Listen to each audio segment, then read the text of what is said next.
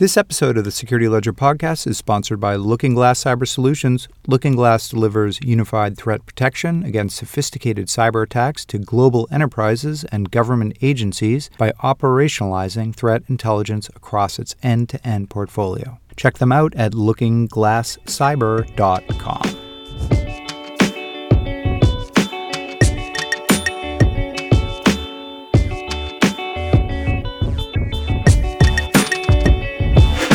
This is the Security Ledger podcast, and I'm Paul Roberts, editor in chief at the Security Ledger. In this week's episode of the podcast, number 157, we as defenders need to have a similar mindset that all of these aspects of the environment, whether it's perimeter, internal network, applications, users, all of those aspects need to be part of our response. Threat intelligence services are popular now in the information security field, but what does threat intelligence really mean? And more important, how can organizations on the receiving end of threat intelligence feeds make use of the information available to them. In our second segment this week, we're joined by Allan Thomson, the Chief Technology Officer at Looking Glass Cyber Solutions, to talk about it. But first, the Mirai botnet caught the world's attention back in 2016. It was the first high profile Internet of Things botnet. Since then, however, attacks on Internet of Things devices have grown rapidly. Why? Well, for one thing, they're easy marks. Two decades ago, Microsoft's Windows operating system, Internet Explorer browser, and Office software were the primary targets of malicious hackers because they were widely used and widely known to be vulnerable to attack. But today, those platforms are a lot more secure than they used to be and boast protections against a wide range of common attacks. On the Internet of Things, however, it's different. Connected devices like home routers,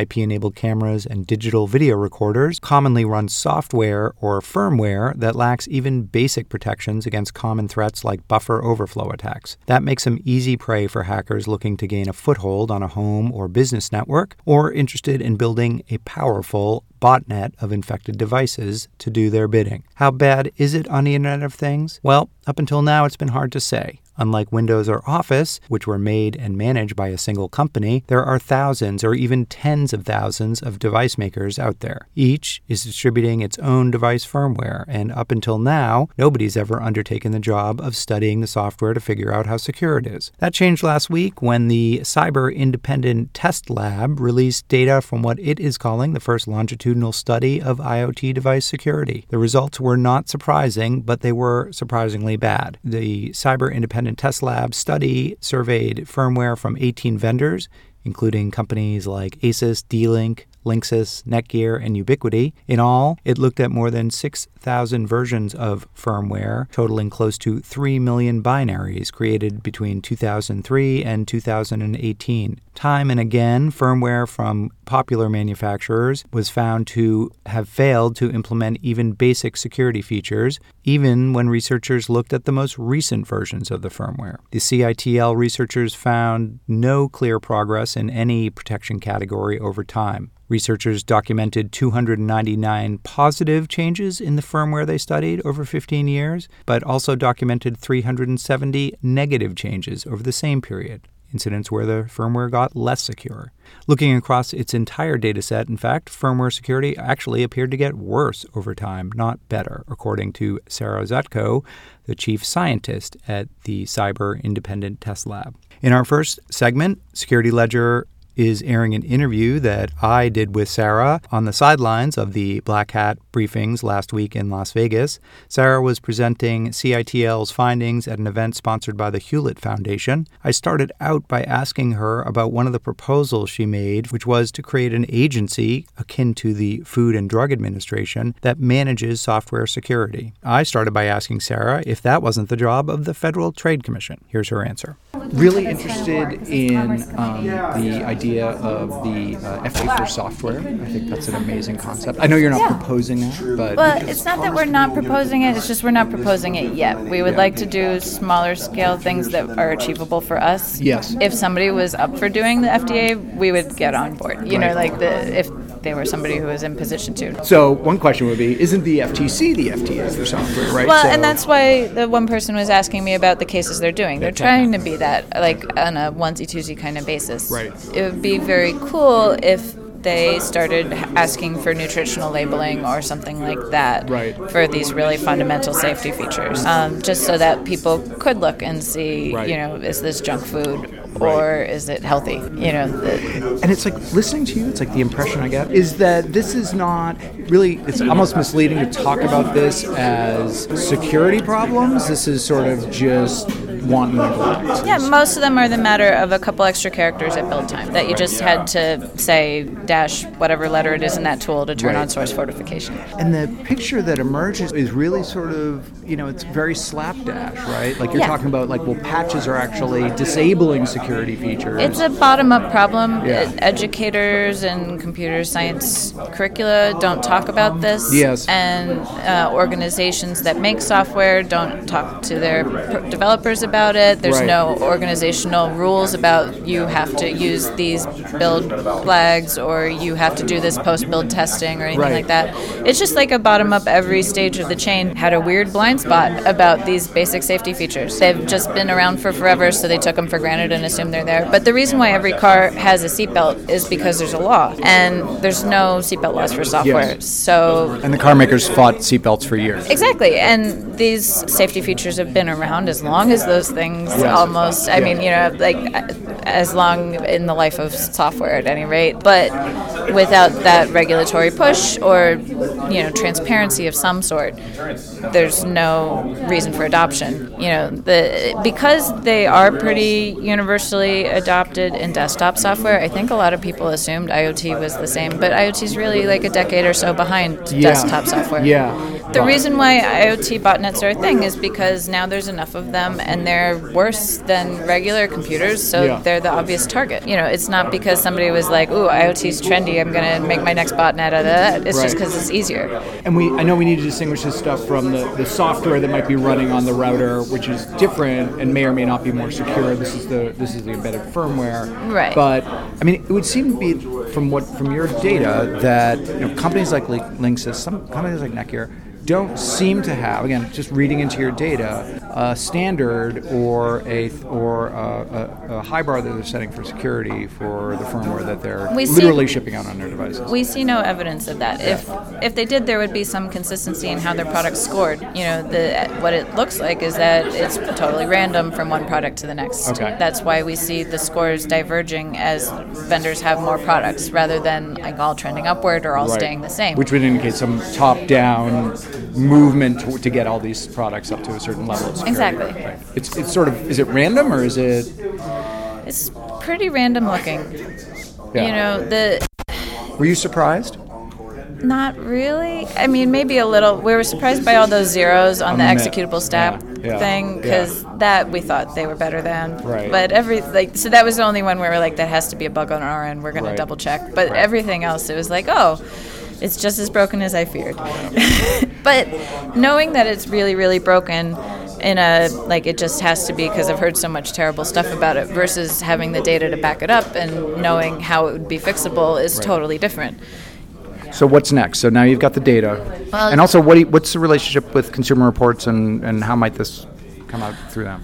Well, so Consumer Reports, uh, we're trying to get them interested in doing uh, something on this topic. They have to have a winner to push because they're trying to tell people what to buy. So we have to have a winner first. and so that's on us. This is America. no ties. Um, but once we have a winner in a product category, then I think we can get them to publish something. Okay. Um, the What's next for you guys? What we're trying to do is figure out um, how to get the funding so that we can write some nice buyer's guides for large organizations of different Right. ilks so that they know why they should care about this and what Right. questions they should ask Right. and what looks like a good answer versus a bad one. Right. And, the buyers would be anyone from consumers to corporations.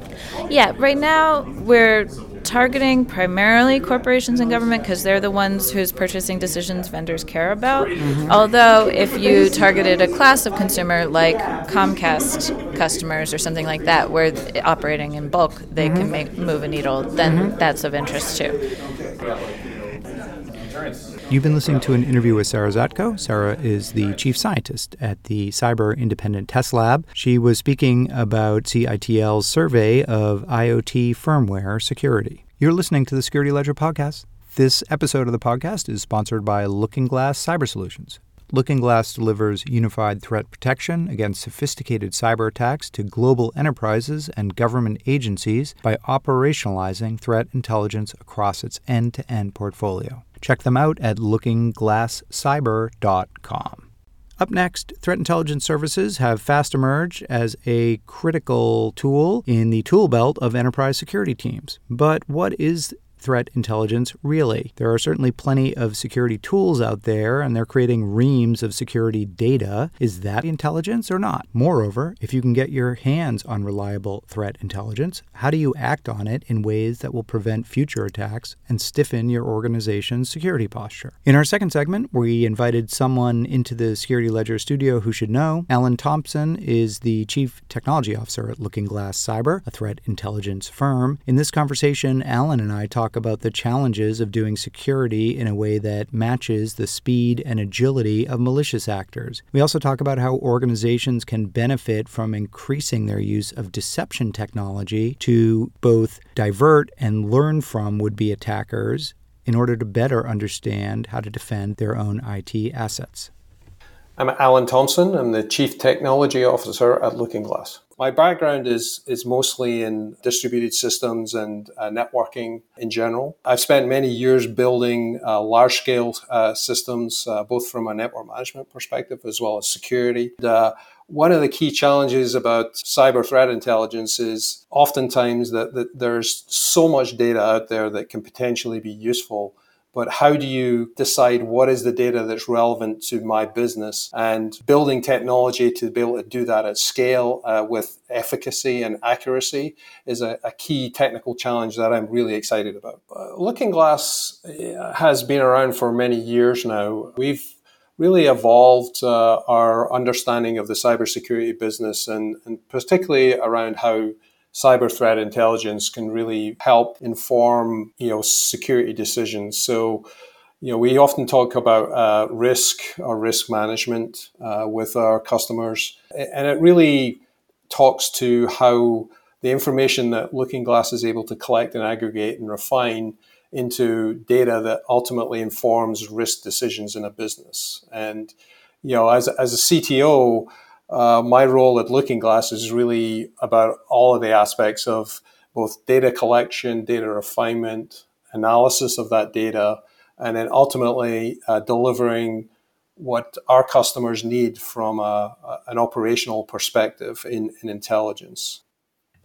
Okay, so threat intelligence certainly it's a term that gets thrown around a lot these days, and there are a lot of different vendors out there that claim that they offer threat intelligence. Explain just a little bit what you mean and what Looking Glass mean when they talk about threat intelligence, and maybe how it's different from just sort of threat data or security data, which companies certainly have plenty of.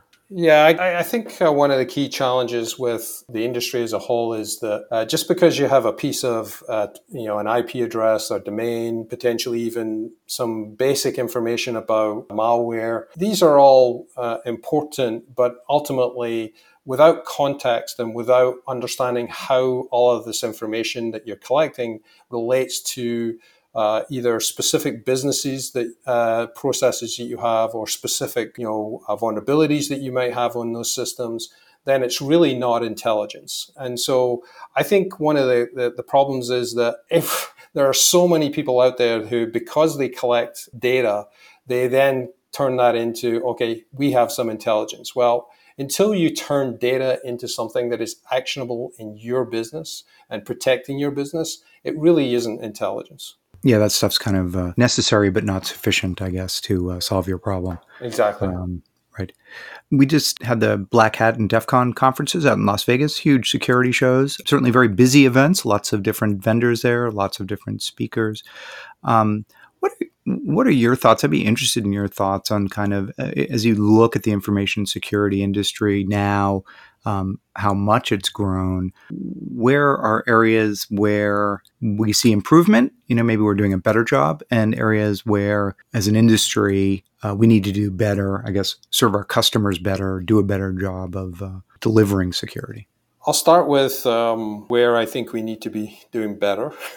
I, I, generally think that um, there's a lot of emphasis on uh, the industry around automation and orchestration Uh, and, and partly that's driven by a need mm-hmm. for organizations to, to be much more agile in how they respond to threat. You know, people who are threatening organizations, they are able to leverage toolkits and, and various software tools that they're exchanging with their, their people in their dark uh, net environments. Uh, so they're able to attack organizations much more easily because of the, the, the rich capabilities they have.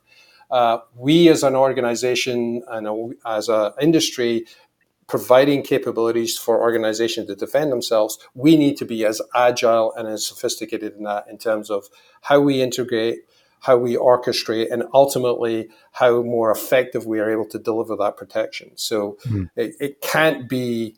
Uh, you know something that takes months uh, to develop and deliver to uh, to our customers. We need to be able to detect and deliver capability to our customers very quickly, and that needs to be integrated into their ecosystem. So standardization becomes really important. So uh, new standards such as STIX2 and TAXII2, CACAO and OpenC2, which talk to orchestration, a variety of other standards in, the, in, in both how we collect information, but also how we orchestrate will help organizations be more effective at integrating these capabilities. The, the old adage of, of course, is that offense is much easier than defense, right? So cyber criminals have an easier job than cyber defenders.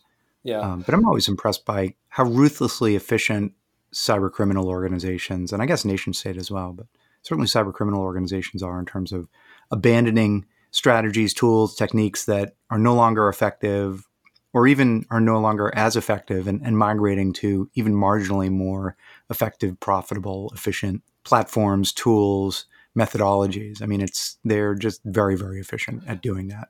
Yeah, and and and they also they also don't have any boundaries. So oh yeah, that too. yeah, so so when when they when they look at an organization, they look at it as a whole, and they look to okay, what what's the weakest link? Where can I get into the environment, and then use that to exploit that environment for ultimately right. where I'm trying to go. And and so they think about it as a complete battlefield, if you will, that is open to them to exploit however they uh, wish we as defenders need to start thinking about uh, that in that context. So we need to start thinking like we are no longer a single product. We're no longer only deployed in a single place in that enterprise environment or that organization environment. So we need to be, have a similar mindset that all of these aspects of the environment, whether it's perimeter, internal network, applications, users, all of those aspects need to be part of our response and building a capability to be able to detect uh, what is going on, whether it's you know internal or external. You know, those are key aspects that uh, I feel like the industry is really only starting to scratch the surface on.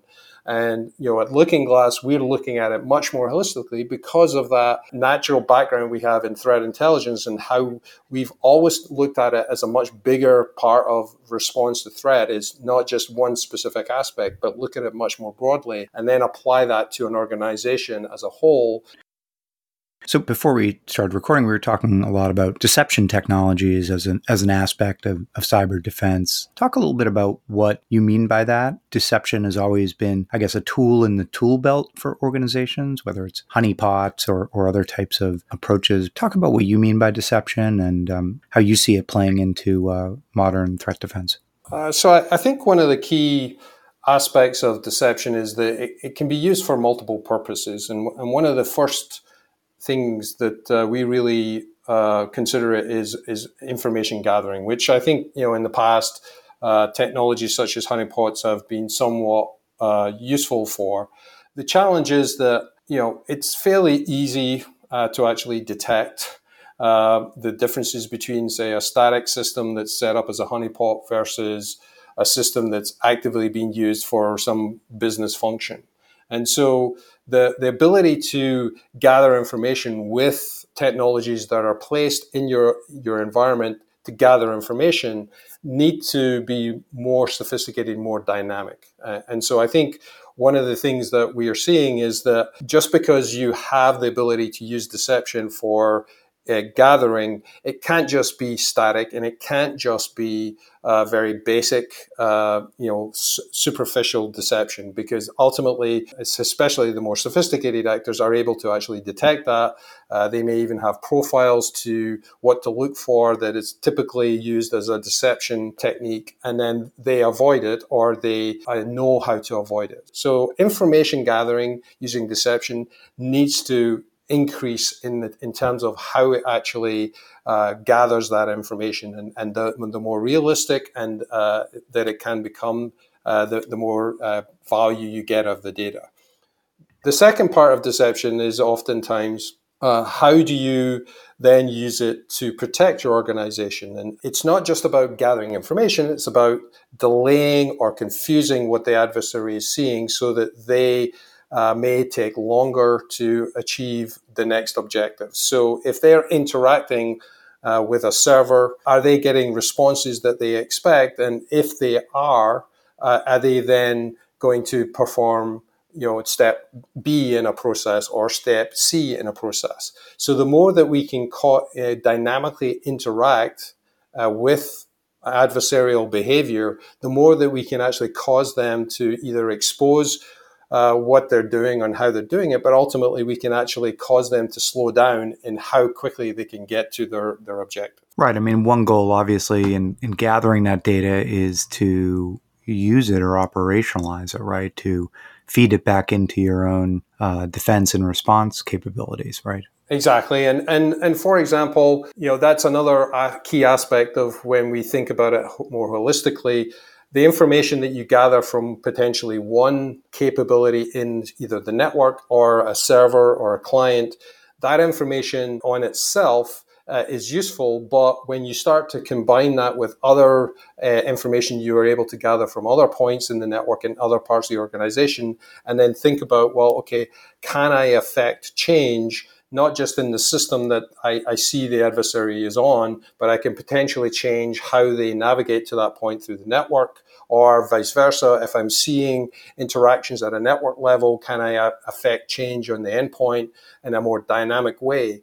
So the key point is that really treating that that operational environment much more of a, a as a orchestration uh, orchestrated response across whatever point in the network or the clients or the servers you need to. It becomes much more comprehensive and sophisticated and therefore uh, less likely to be de- detected by the adversary, but also more likely to actually uh, completely overwhelm them with uh, opportunity to not really know what they're, they're expecting. Okay, so you're the chief technology officer uh, at Looking Glass. Where are you and Looking Glass devoting your resources in terms of you know looking into what's coming next, uh, whether it's feature development, capabilities, um, you know, th- threat evolution. Uh, what, what should we be paying attention to? So we have uh, multiple areas that we're researching. One one area is really looking at uh, how do we employ this uh, security fabric concept or up to both detection as well as mitigation. So looking at ways to deploy in software only without requiring, you know, cumbersome or costly hardware capabilities to be able to be deployed, the ability to deploy detection across uh, the network. We're a firm believer of uh, open source technologies uh, as, a, as a, an important part of any product development. So uh, we're very encouraged by uh, some of the technologies such as uh, OS Query, which is used for ability to query uh, endpoint state as well as other aspects on the endpoint and, and servers. Uh, we're looking at uh, Zeek as a very valuable detection capability where you know, it has a fairly active and very rich open community around using Zeek to script behavioral heuristical type detection. Mm-hmm. Uh, we're looking at taking that to a, an, an, additional level where we're now able to do uh, threat mitigation or, or, threat response within that Zeek uh, scripting environment. So, so people who are familiar with uh, Zeek writing scripts to detect uh, things can now actually easily add to those scripts to block or, or to uh, to do other aspects of threat response. Okay, and you mentioned the security fabric there. When I think security fabric, I'm often thinking of of kind of at the at the hardware level, at the hardware layer. Um, you know, um, chip vendors talk about you know security fabrics, but what what do you mean by security fabric when you're when you're using uh that term? So we really refer to a set of connected software uh, capabilities that are deployed in the network, uh, as well as endpoints and servers.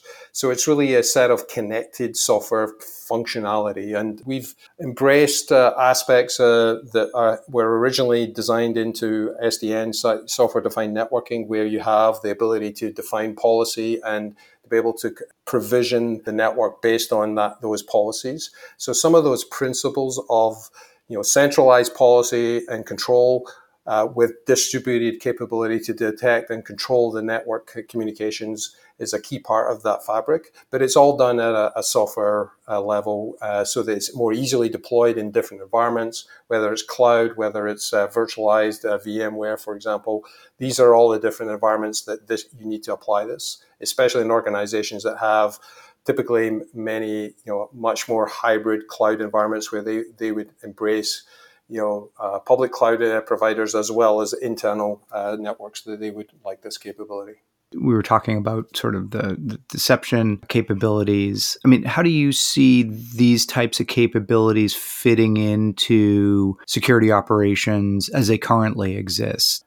The, the ability to deploy uh, data gathering capability with deception is step one, where the, the alerting and the ability to detect what is going on feeds mm-hmm. into some of the operational tools that they already have. Be able to program what those uh, systems are looking for is a key aspect that we need to embrace. So if everything was forwarded to a deception server, then ultimately the deception server would be overwhelmed. So how you selectively choose what goes to deception systems for further investigation, if you will. Uh, mm-hmm. that is a, that is something that uh, we are empowering uh, with you know some of the capabilities I mentioned with regards to Z. Give kind of a um, a scenario. You know, what types of attack scenarios or threat scenarios is this particular capability particularly useful in?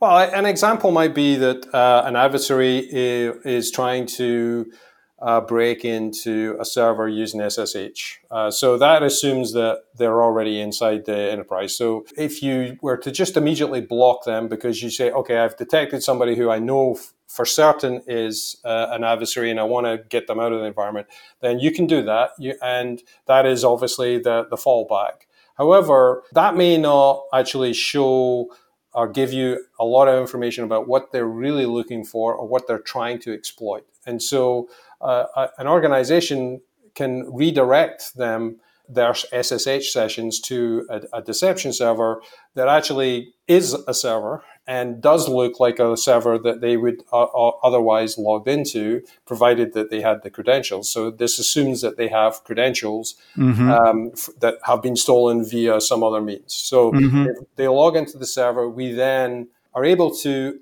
on that server see what they're looking around for. They can we can see what documents they're uh, looking in and kind of steer what they're doing without them necessarily knowing that uh, we're actually doing that. Uh, but to do that in a crude and very basic way would be yeah. quickly quickly detectable, and that and that's the key here. That what we're really trying to do is operationalize a much more sophisticated deception capability to actually keep them engaged and learn really what they're trying to do and actually continue to in- interact in a way that uh, ultimately gives us the advantage over what uh, rather than them.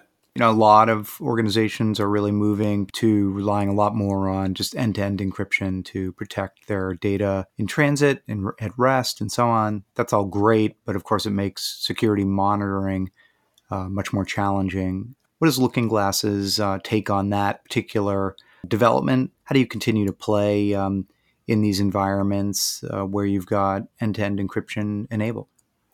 So there's a couple aspects. Uh, one of the things is there, there's a lot of information you can ascertain from just observing uh, the end-to-end encryption being set up, the ability to identify certificate use in that communication, the ability to identify uh, misconfigured or, or deliberately misconfigured uh, certificates, the ability to identify expired certificates. Those are some of the things that you are still able to observe and, and alert on that may ultimately result in identifying malicious activity in the network alone. So even although you might not have the end-to-end uh, keys, you can still do a lot in that in that regard. Uh, another aspect is really you know being able to uh, run detection and mitigation capabilities on endpoints and agents, and that's where uh, systems such as OS Query or the, the capability OS Query provides is very uh, useful. Uh, but that is insufficient in its own self. Uh, so having a, a, more comprehensive approach of combining the network and that endpoint capability really allows you to be able to respond to both detection on uh, on that end-to-end encryption, but also potentially uh, mitigate risk. So, if, if our listeners are uh, are tuning in, maybe they recognize that you know they need to be uh, using threat intelligence. Um, what's your advice for getting started, kind of starting on that journey for for them? Where should they? What do they need to do first? What's the basic blocking and tackling they need to have done before they can really make that investment? You know, one on one is really start with what what are your what are your primary concerns um, uh, what are your main risks that you perceive to be on your business? And then look to what intelligence, information, or capabilities that you know such a company like Looking Glass can assist with. So, if you're concerned about vulnerabilities on your your public facing infrastructure, then look for intelligence providers and capabilities that would ultimately be able to support reducing the risk associated with those vulnerabilities, or ultimately uh, identify those vulnerabilities and ultimately remediate them. So it's really drive your use of intelligence based on your business priorities. No, I appreciate the opportunity. I, I think uh, this has been a great chat. Thank you. Allan Thomson, CTO, Chief Technology Officer at Looking Glass Cyber Solutions. Thank you so much for coming on and speaking to us on Security Ledger podcast. Thank you very much. You've been listening to the Security Ledger podcast. This episode of the podcast has been sponsored by Looking Glass Cyber Solutions. Looking Glass delivers unified threat protection against sophisticated cyber attacks to global enterprises and government agencies by operationalizing threat intelligence across its end to end portfolio. Check them out at lookingglasscyber.com.